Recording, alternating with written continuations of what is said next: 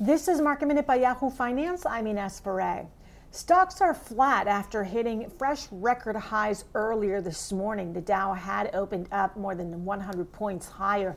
Now it's in the red. The S&P and the Nasdaq are relatively flat as well.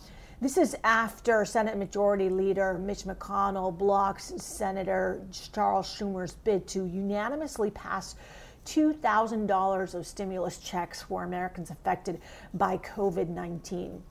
Apple had hit an intraday high earlier today. Month to date, the stock is up 15%. Year to date, the stock is up 86%. Apple is a top performer among big tech stocks this year.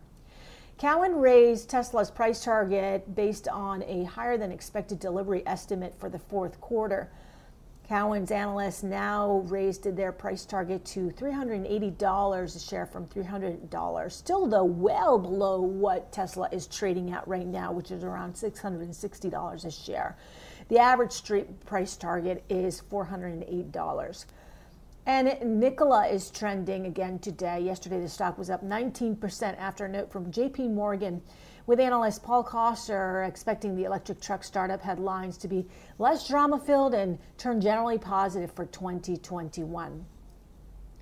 American Airlines is the first U.S. airline to return to service the Boeing 737 MAX jet today with a flight from Miami to New York.